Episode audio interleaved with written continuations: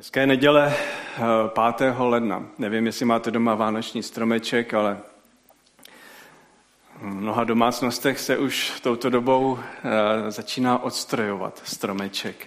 Je tady někdo, kdo už odstrojuje stromeček? Jeden. Eh, už je pryč dávno, už je spálený. U nás ještě je a dlouho bude, protože moje manželka ho má velmi ráda, ta by ho měla nejradši dlouho. se přijít podívat. To krásné okolo stromečku, ty ozdoby a ta hvězda nahoře, aniž bychom si uvědomovali, e, to čerpáme z Lukášova evangelia. To je ten krásný obraz, on je v podstatě dramatický, ale my jsme si z toho udělali krásný obraz těch jesliček, těch betlémů, které máte doma, vyrobených od dětí, z keramiky, také máme doma betlém. A všechny ty svíčky a všechny ty ozdoby, které visí na tom stromečku, jsou naším vyjádřením toho, co se tenkrát stalo. Jakkoliv nedokonalým, že to světlo přichází. A ty andělé, kteří zvěstují, i ta hvězda nahoře na tom stromečku vlastně symbolizuje eh, tu betlémskou hvězdu. Tak se to snažíme nějakým způsobem vyjádřit. A i v tom uplynulém adventním čase jsme si o tom povídali, o pastýřích a o všem. A děti hráli krásnou divadelní hru. Opustíme, opustíme tento obraz, eh, odstrojíme ten stromeček a podíváme se dneska společně do Matoušova evangelia a uvidíme, eh, že to nebylo jen tak krásné a hezké, co doprovázelo příchod, příchod pána Ježíše. Je to ta neděle Epifanie, kdy si křesťanská církev eh, připomíná ty tři mudrce, kteří přicházejí, aby se poklonili. V našich představách někdy bývá, že oni přicházejí k tomu nově narozenému, ale s mnohem větší pravděpodobností se to stalo později, eh, možná když Ježíšovi byly dva roky. Nevíme úplně přesně, nemáme časový přesný údaj.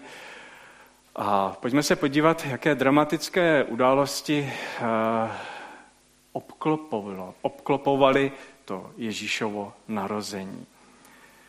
To, že přichází světlo do temnoty. Matouš 2. kapitola od prvního verše. Když se narodil Ježíš v judském Betlémě za dnů krále Heroda, hle mudrci od východu se objevili v Jeruzalémě a ptali se, kde je ten právě narozený král Židů? Viděli jsme na východě jeho hvězdu a přišli jsme se mu poklonit. Když to uslyšel Herodes, znepokojil se a s ním celý Jeruzalém. Svolal proto všechny velekněze a zákonníky lidu a vyptával se jich, kde se má Mesiáš narodit. Oni mu odpověděli v judském Betlémě, neboť tak je psáno u proroka. A ty, Betléme v zemi judské, zdaleka nejsi nejmenší mezi knížaty judskými, neboť z tebe výjde vévoda, který bude pastýřem mého lidu Izraele. Tehdy Herodes tajně povolal mudrce a podrobně se jich vyptal na čas, kdy se hvězda ukázala. Potom je poslal do Betléma a řekl, jděte a pátrejte důkladně po tom dítěti a jakmile je naleznete, oznamte mi, abych se mu i já šel poklonit. Oni krále vyslechli a dali se na cestu. A hle, hvězda, kterou viděli na východě, šla před nimi, až se zastavila nad místem, kde bylo to dítě. Když spatřili hvězdu, zaradovali se velikou radostí. Vešli do domu a uviděli dítě s Marií, jeho matkou. Padli na zem, klaněli se mu a obětovali mu přinesené dary. Zlato, kadidlo a mirhu. Potom, na pokyn ve snu, aby se nevraceli k Herodovi, jinudy odcestovali do své země. Když odešli, hle, anděl hospodinu se ukázal Josefovi ve snu a řekl, vstaň, vezmi dítě i jeho matku, uprchni do Egypta a buď tam, dokud ti neřeknu neboť Herodes bude hledat dítě, aby je zahubil. On tedy stal, vzal v noci dítě i jeho matku, odešel do Egypta a byl tam až do smrti Herodovi. Tak se splnilo, co řekl pán ústy proroka. Z Egypta jsem povolal svého syna. Když Herodes poznal, že ho mudrci oklamali, rozlítil se a dal povraždit všechny chlapce v Betlémě a v celém okolí ve stáří do dvou let, podle času, který vyzvěděl od mudrců. Tehdy se splnilo, co je řečeno ústy proroka Jeremiáše.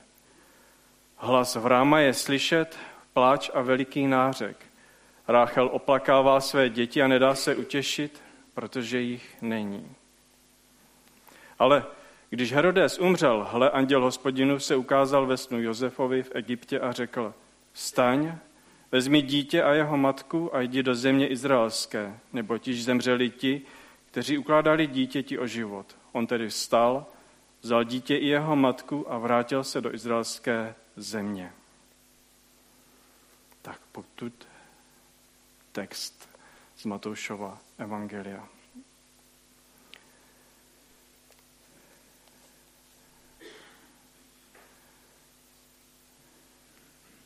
Bůh představuje náš svět, je v tom textu Izajáše, který jsme si četli na začátku, jako temné místo. Je to realita kolem nás. Žijeme v duchovní temnotě. Když se rozhledneme dobře kolem sebe, tak vidíme mnoho násilí. Vidíme, čím je zmítán celý svět. Ale nemusíme chodit daleko, můžeme shlednout do našich srdcí. Nejděsivější místo každého člověka je uvnitř jeho srdce. Mudrcové upoutali pozornost Herodesa, přicházejí k němu, chtějí se poklonit nově narozenému králi. A Herodes je nepříjemná, děsivá stránka zjevení Ježíše, narození Ježíše.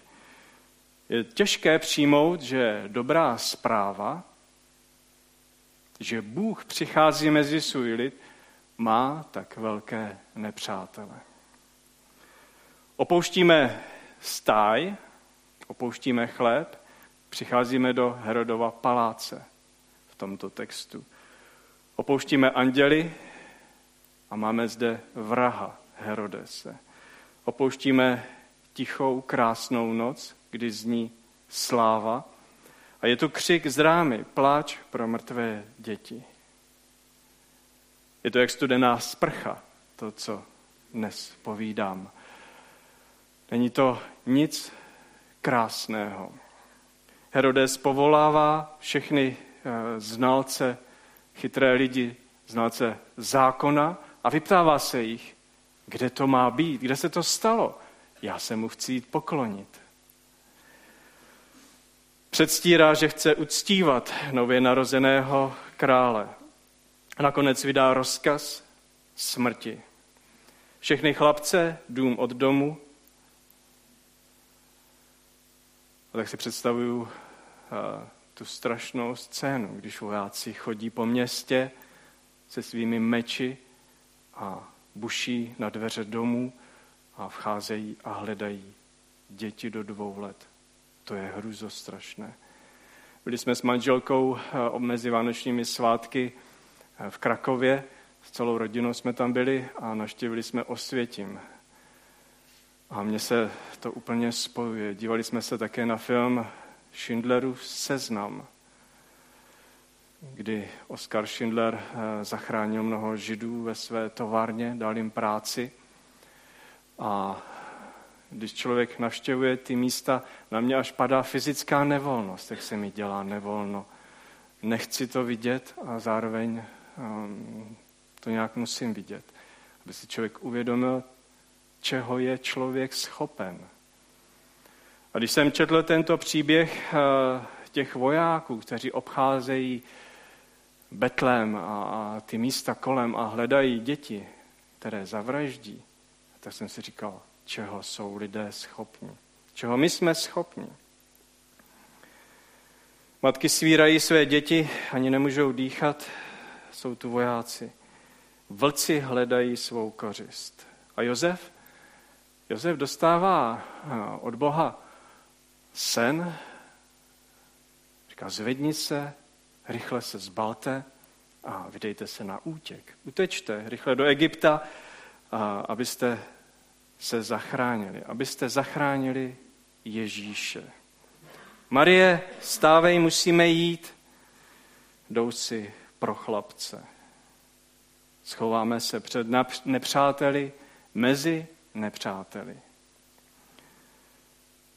Co lidí se v druhé světové válce schovávalo před nepřáteli, mezi nepřáteli. A ozývá se pláč, zabili mé děti. Proč? Protože se narodil spasitel světa. Zabíjí děti, protože se narodil Kristus. Je těžké to přijmout. Všude, kde do světa proniká světlo lásky, se ukazuje i tma.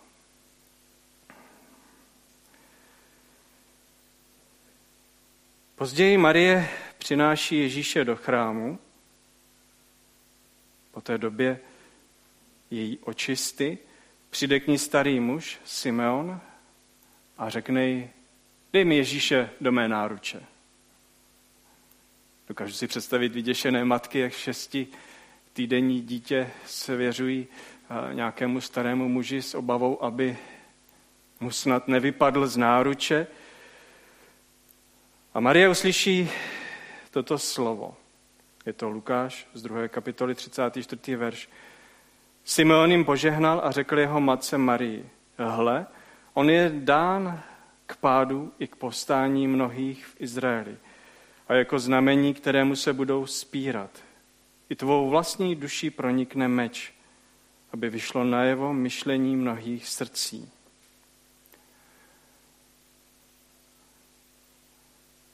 Boží slovo je meč, je ostrý meč. Přináší lásku, naději a spásu a jasně se dotýká našich duší. Rozděluje, rozděluje. Rozděluje na pravou a levou stranu, na světlo a na tmu. Aby vyšlo najevo myšlení mnohých srdcí. A tak ohlašování dobré zprávy vytváří i nepřátelství. Mudrci přišli jen proto, aby se poklonili a vypukly potíže. Problémy přicházejí, když lidé chtějí vyjádřit svou lásku. Začnete milovat lidi kolem sebe a začnete zažívat útoky. Řekněte pravdu, kterou nikdo nechce povědět a uvidíte. Četl jsem příběh o jednom misionáři, který, americkém misionáři, který odešel do Číny a zůstal tam v Číně a žil s Číňany. Odehrálo se to eh, v 19. století a na konci 19. století.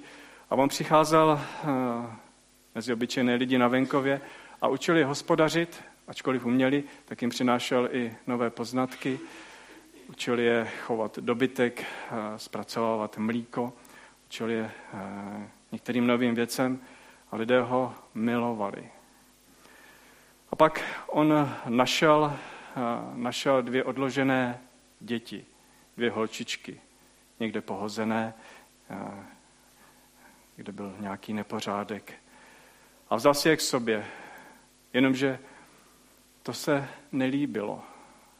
To, to nebylo to správné, co on udělal.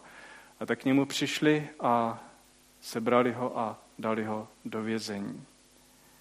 On by v životě eh, nikomu neublížil.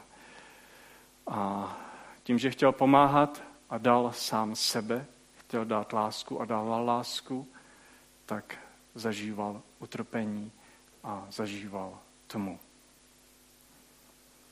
Nevím, jak to máte ve svých životech, eh, v nejbližších stazích.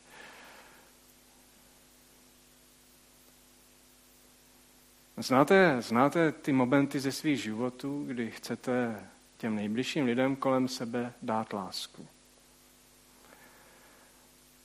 A oni tomu nějakým způsobem nerozumí. A odmítnou to. a přitom po lásce touží. Není člověk, který by netoužil po lásce odpuštění. Myslím, že všichni, i já, že v tom poznáváme, jak jsme lidé, kteří hluboce touží po lásce a zároveň poznáváme, jak, jak v té největší lásce někdy selháváme a dokážeme něco šeredného říct, jak dokážeme ublížit. A křesťané jsou lidé, kteří by si tohle měli vždy zásadně uvědomovat. Že jsme lidé lásky, chceme dávat lásku, ale to naše srdce prostě dokáže ublížit.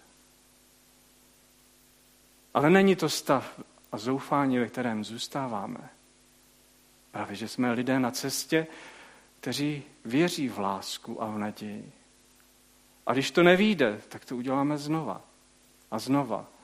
A musíme sebe zapřít sami sebe. Nespravedlivě sebe vydat se tomu druhému šanc. Musíme být ochotní jít a položit svůj život.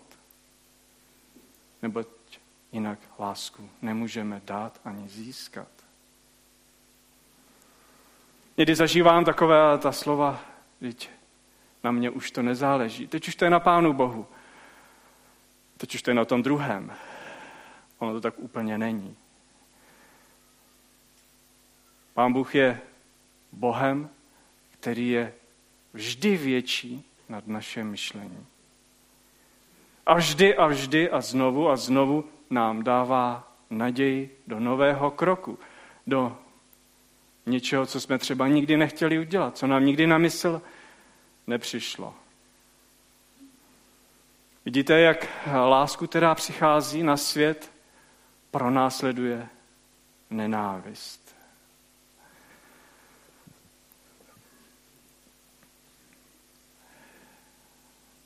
Dnes je den, kdy se připomíná to zjevené světlo.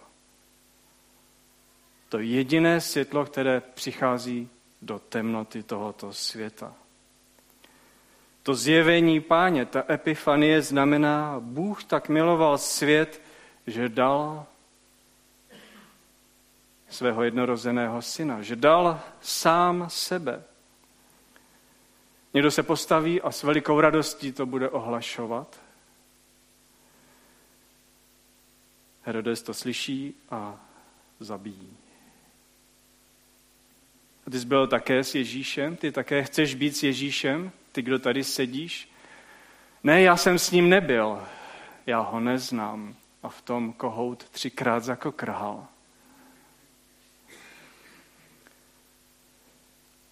Láska bolí. Příchod lásky provází i smrt. Není jednoduché být zodpovědný a stát vždy v pravdě. Vidím příběhy lidí, kteří vyznávali Krista, ať je to stálo, co je to stálo. Ať už v Římě, ve středověku, Hus, reformace za druhé světové války. Lidé obětovali své životy pro druhé, ukrývali druhé, aby oni mohli žít. Na Blízkém východě, když řádí nenávist. V Africe. Dokud budeme zde na, zemi, tak budeme zažívat pronásledování, zakoušet nespravedlnost, vysmívání. Moje otázka zní, jsi ochoten? A nejen ochoten to podstoupit? Vyznáváš to jako tu cestu, kterou lidé a já mám jít? Je potřeba říci, že z vlastní síly to člověk nemůže zvládnout. Nikdy. Je to síla, kterou dává Bůh stát pevně. Je to pouze moc Ducha Svatého, která nás drží. Je to Kristovo vítězství nad smrtí, které dává veškerému našemu počínání smysl. On zemřel místo nás, abychom my mohli žít. Teprve tehdy, když jsi slabý a bezmocný, tak tehdy jsi silný. Vydej se mu zcela, neboť bude-li člověk žít sám pro sebe a z vlastních sil, tak přijde o všechno. No tak bych schrnul tento příběh. Tento příběh, kdy světlo přichází do tmy. Bůh říká v tom příběhu vstaň a jdi. Protože přišlo světlo, je zde boží sláva.